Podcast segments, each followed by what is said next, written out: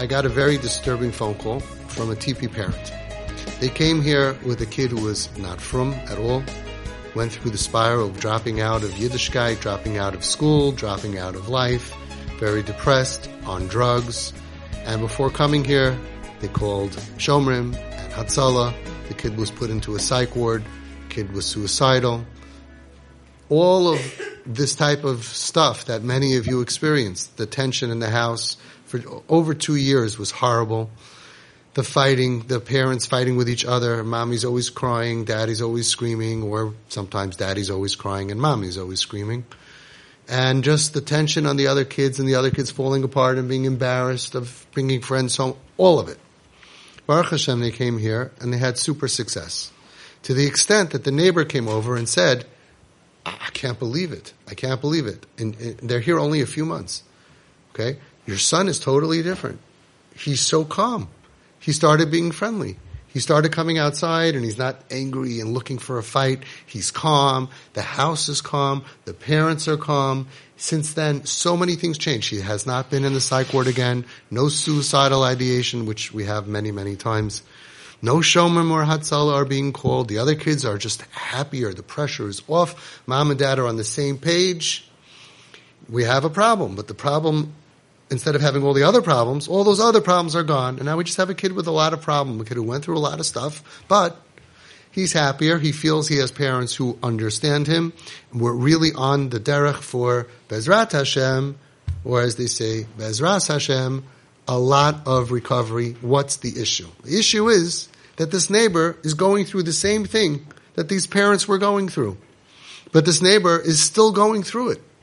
So the neighbor came over and said, I'm amazed at, at, at, the change and I see your other kids and everybody's happy and everything's calm and I spoke to him and he's, he's just doing much better and he hasn't been in the psych ward and her son is still in the eye of the storm.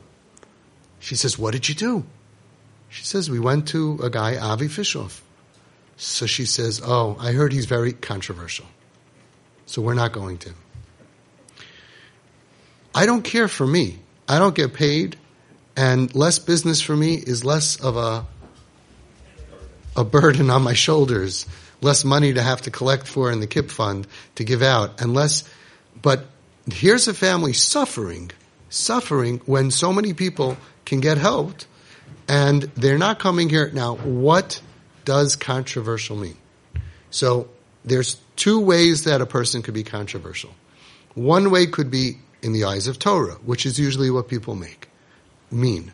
Usually when they say someone's controversial, he's not going according to the Torah. All of you can testify that in order to be here, you need to sign a star, you will sign that you will not do anything, you will not implement anything without your Rav.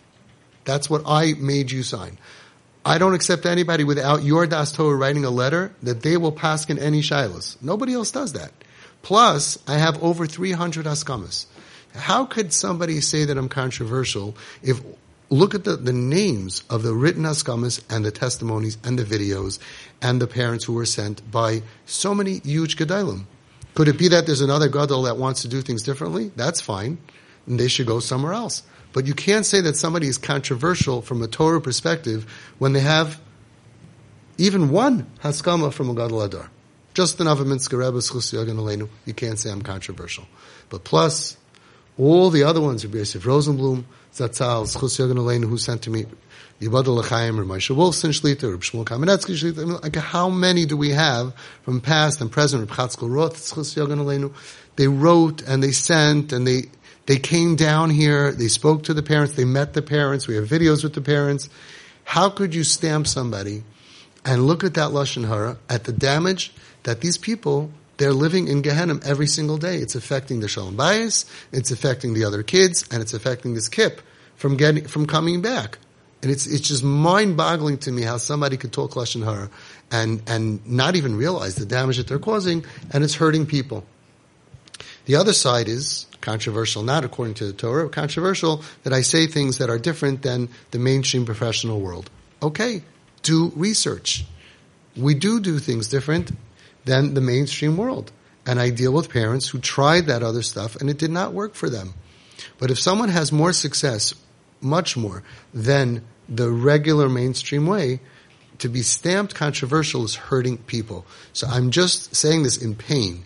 If you're out there and you're in a situation that you need my services, just call me. I give you a hundred references of Rabbanim and parents. I give you phone numbers for you to do your research.